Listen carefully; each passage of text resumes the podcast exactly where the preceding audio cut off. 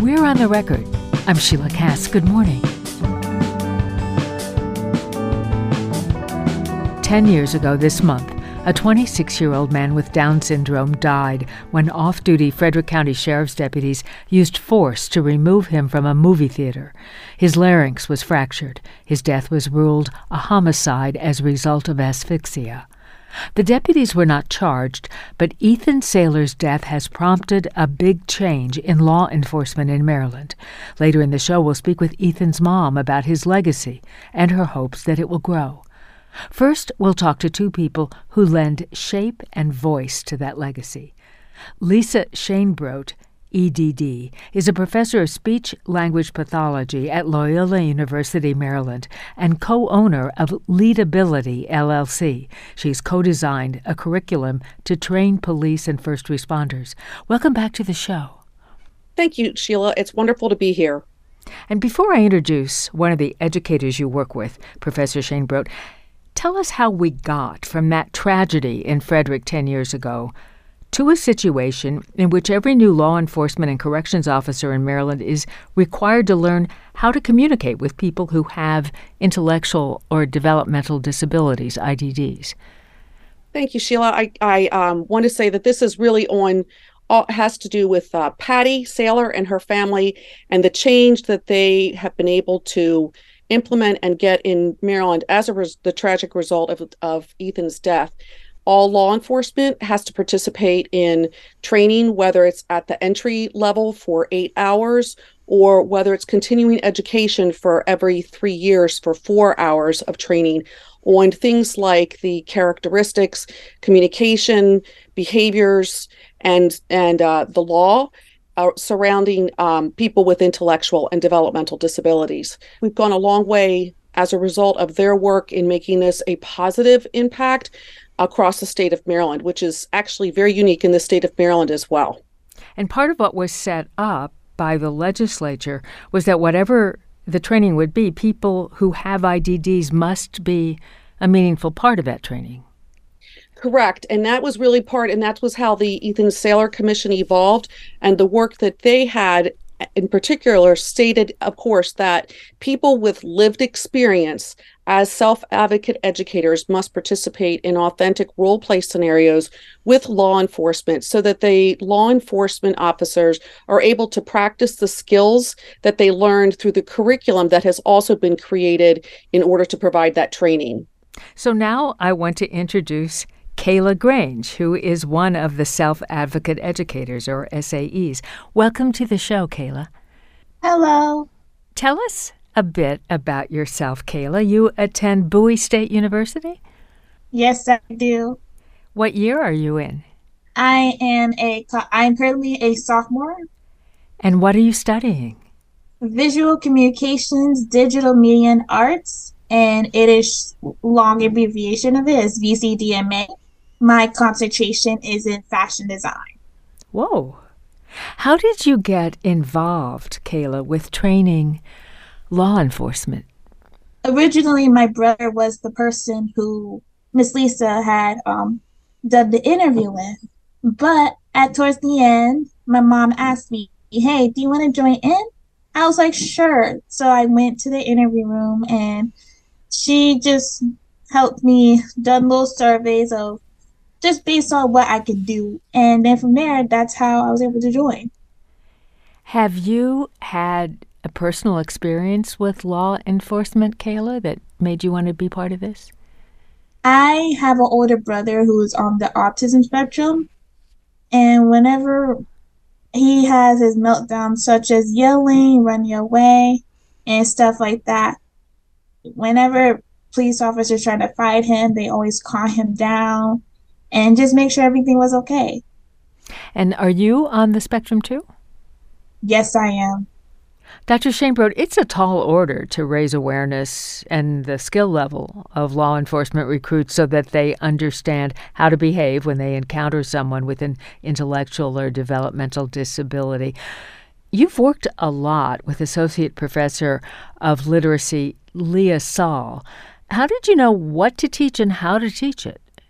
When we received this um, uh, initial grant from the Maryland Department of Disabilities to go ahead and start this, we developed the role play scenarios along with our partner at PG County uh, Municipal Police Academy because we really needed to know what kinds of calls they would respond to because we wanted to make those role play scenarios to be authentic. Once we knew what the scenario was and we mapped it out, then it was we sat and thought a bit about uh, being, you know, developing a script. But a script doesn't allow you to be authentic in what you're doing and be able to role play often and repeatedly during the sessions and be able to have a different outcome each time. So we went to the literature and we looked up different ways to go about doing this training and we came up with improv. And that is how we spent many, many hours training our self advocate educators first with doing improv exercises and then being able to get them to move beyond that and practice in the role play scenarios a lot and showing a lot of emotion. We wanted to be sure that we could engage our self advocate educators um, for a long time with police officers. In other words, we wanted to be sure that there was um, a way for them to, the police officers, to really practice their skills.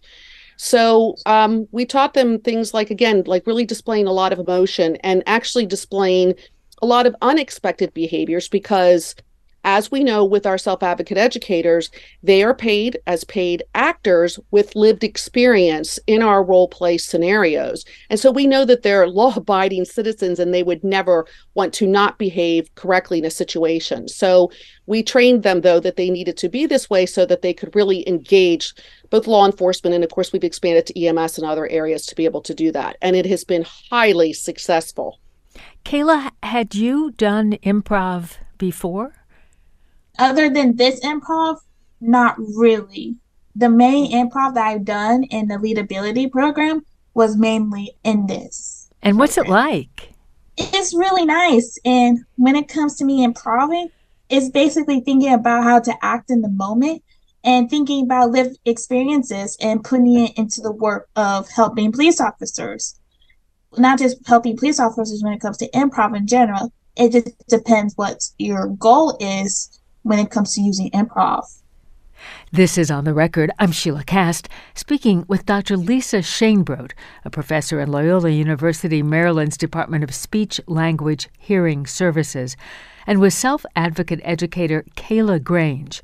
We're talking about their efforts to train police officers and first responders in how to deal with people with intellectual or developmental disabilities.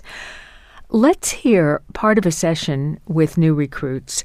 The scenario, the role play is a young woman with autism has locked herself in her room and her mom calls the police. Don't make me hurt myself. With what? It's none of your business. Kayla, open the door. I said it's not your business. Kayla, if you don't open the door, I'm going to have to call 911. No. Responding to the call, a soft spoken police officer tries to find a bond with Kayla. What? Ma'am, I'm Officer Jackson, Morgan State Police Department. Are you okay? Yes, I'm okay. Would you like to talk to me? No. So we can see what's going on? No. Well, what's going on, man? It's none of your damn business. No, I understand that, but I'm trying to help you. You know, your mother told me that, you know, you had weapons, so... I don't have a weapon. She's lying. Another officer tries to persuade Kayla to leave her room without the knife. So what what will make you feel comfortable for you to come out? Get out of the house? For us to get out of the house? Yes. Okay, but in order for us to get out of the house, we need to know we need to make sure that you're safe and that your mom is safe too. You having a weapon is not being safe because you can hurt yourself or you can hurt. I'm fine. I am using it for my protection. For your protection from who? My mom. She's she thinks she's in charge of everything when she's not. It takes more minutes of Kayla explaining her frustrations before she opens the door. The tension is diffused. Kayla, you were improvising that scene. Do you remember what you were thinking? I remember like how my brother would react whenever they would, whenever he gets upset, whenever a, somebody who, who like a loved one or a family member tells him what to do, he reacts in an aggressive manner. So I tried to put myself in his shoes in a way to encourage these, challenge these police officers to do the work. Yeah, you were challenging. you you really made them work with you before you reached a point when you were com- when you indicated that young lady was comfortable opening the door. Professor Schoenbrodt, you debriefed first responders after a, a training session. What do they learn from role play like this? Oh they learned so much from the actual you know being involved in the role play situation. Um, some of the questions we ask them is in particular in a situation like this if if they're not told when we mock call 911 you know what the disability might be then they are they are trying to figure that out as they're going through there. So we're asking them things like what kinds of um, indicators or um, characteristics or things that you noticed might have indicated to you that this was somebody that might have a disability or somebody with a difference. And they'll go through and, and talk about some of that. And some of our self-advocate educators are it's more it's more apparent i would say in terms of that there might be something going on like they might have a communication problem might be difficult to understand. But in this case it's very hard to figure that out because kayla is very very clear about her communication and her intent. So we talk through that. We also took talk through how it is that they might have to change their communication behavior or um, their behavior in general in order to be able to um, forge a relationship with this person to be able to do what is best for everyone in that situation. And that's where it's really important that we also have whoever is partnering partnering with us. So, for example, in in this particular situation, it was our uh, it was law enforcement um, the director who was facilitating the class as well and he was able to come in and talk about the policing aspect of that as you know in addition to what we were providing as professionals in communication that way. And so that's really important. And then they also learned things about body language like what kinds of things could you do to you know of course we know that she was behind a quote unquote closed door but at the same time how to change your tone of voice and how to be able to uh, allow her to feel like she can trust police officers so that she would open the door in that situation. And I think you may have noticed in that particular scene that the female officer did, they sort of changed roles and she came forward to maybe take a different type of role of maybe playing a supportive like parent or something, someone else that Kayla might be able to trust if she wasn't working well with the other law enforcement officer. I want to go deeper into one of the points that you made. I, I understand that in the role play, it wasn't immediately obvious that the young lady had a developmental disability.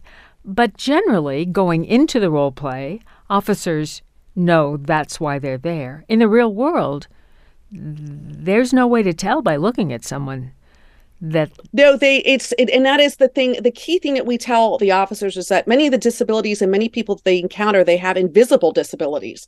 And so that you cannot just see them right off the top there. And that's why this training is really so important because it gives them tools in a kit to be able to think about the fact that oh okay somebody is displaying something that's a little bit different. It's not exactly what i would expect. And of course we also know that we're in a stressful situation so this becomes amplified but it does make them be able to stop and slow down and think, okay, maybe I need to approach this in a different way. What was it that I did back in that class that I learned that maybe I can pull out now and start to use and to be able to facilitate the interaction to make it better? And, you know, the biggest thing that comes out of this too, Sheila, is that time, the time that they're able to spend on the call is so important. And that really can make or break the outcome of what happens. How many law enforcement officers have been trained? Law between law enforcement and I and I have to conclude EMS as well. We've had over close to seven or eight hundred that we've been able to train through our program. Kayla, what does it mean to you to be involved in training law enforcement and first responders this way? It means to me that I'm educating, I am challenging, and encouraging these police officers how to handle with people dis- with disabilities in a more calmer manner instead of more strict, stern, and authoritarian type of manner. You could use a calm but direct way of explaining why a person with disability is in the wrong, not in the wrong, but more like a call, more like to calm them down and just to find a way to comfort them and using different strategies that will make the officer um, challenge themselves to help these people. Kayla, thank you. You're welcome. And Professor Schoenbrodt, thank you also. Thank you very much.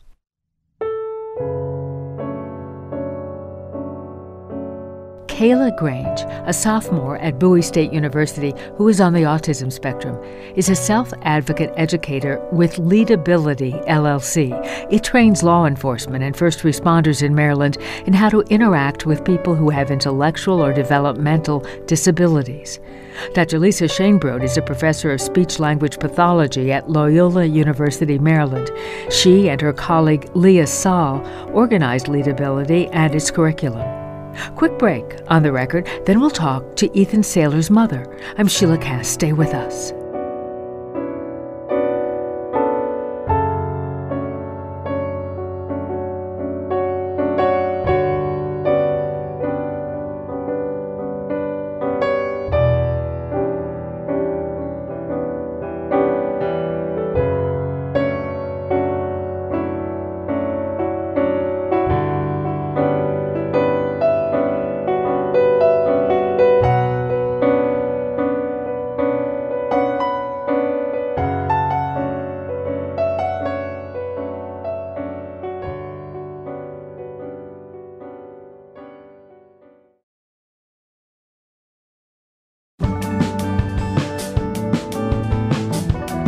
Welcome back to On the Record. I'm Sheila Kast.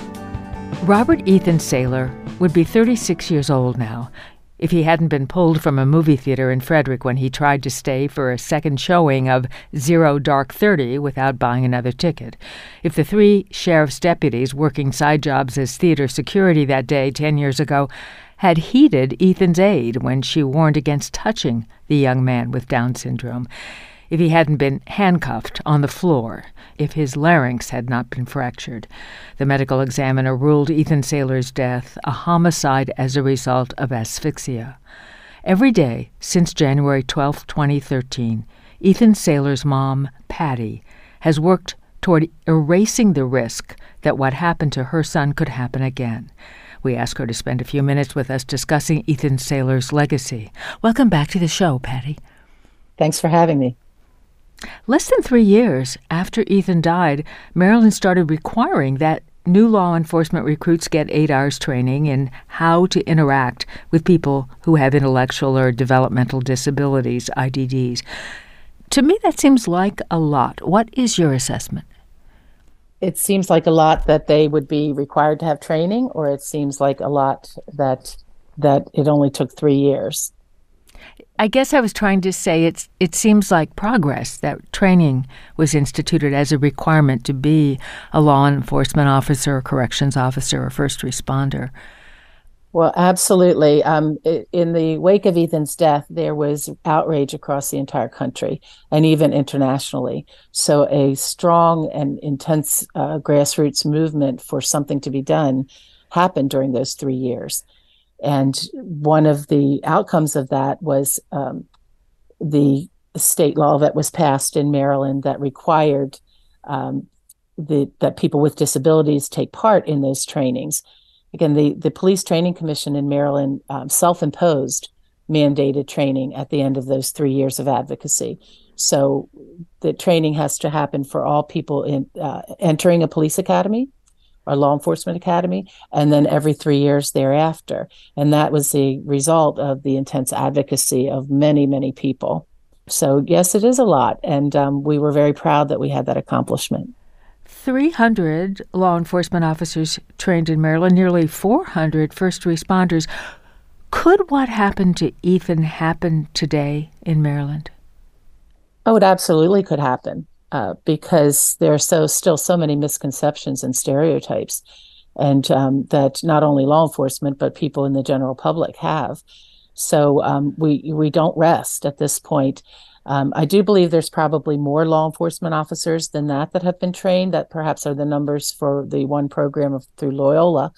Um, but there are other entities in the state that are doing law enforcement training. So we know that all academies, and there are 17 or 18 academies in the in the state must have um, this training for their entry level officers. So Many uh, law enforcement officers have been trained in since 2015, and even the uh, in-service officers, the veterans, must have training every three years. So, um, you know, training is only one piece.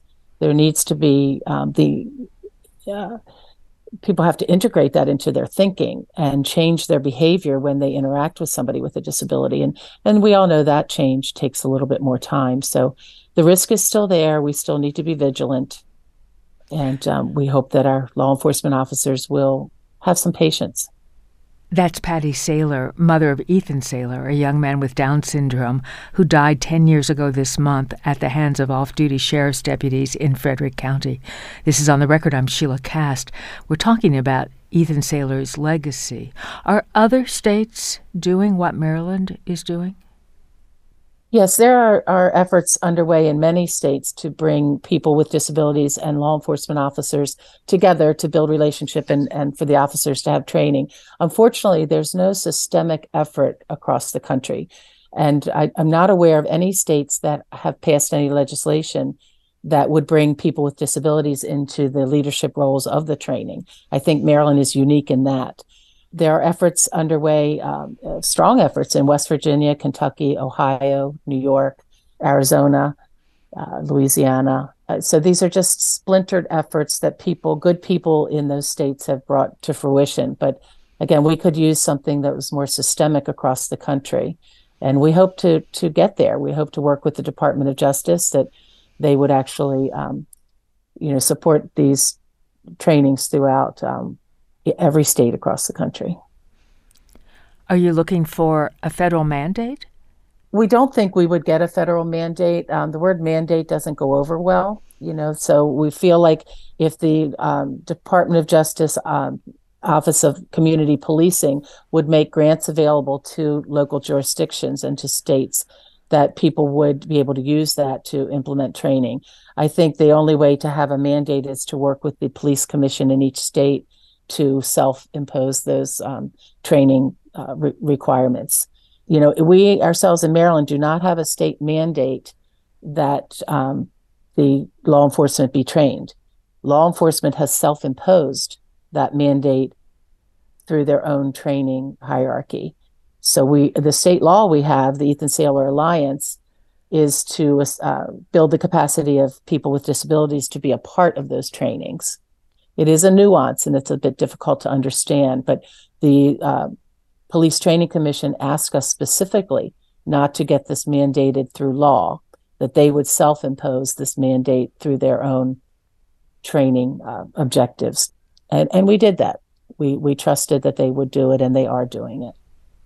So, as we stand here 10 years after Ethan died, what is your agenda? What do you most want to see happen now? Well, I'd like to see more activities throughout the state that build relationship between law enforcement and people with disabilities. And those activities be uh, not only training based, but just community activities where people come to know each other. Knowing each other and, and breaking down these walls of barriers and stereotypes will keep people safe. And so, one way to do that is training. Another way to do that is to be included in your community. I believe that's how we establish safety. And what do you want us to remember about Ethan?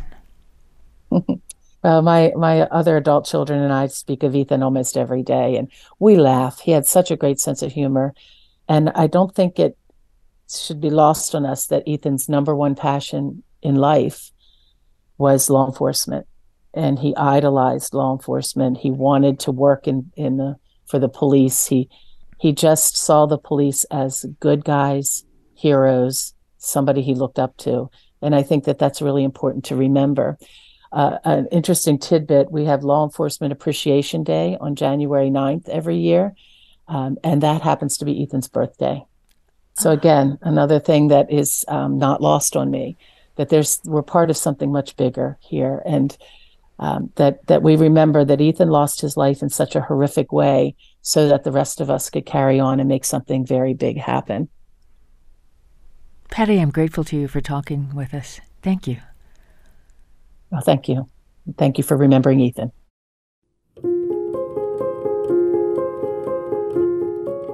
Patty Saylor's son, Ethan Saylor, was killed 10 years ago in a clash with off duty sheriff's deputies working as security at a movie theater in Frederick County.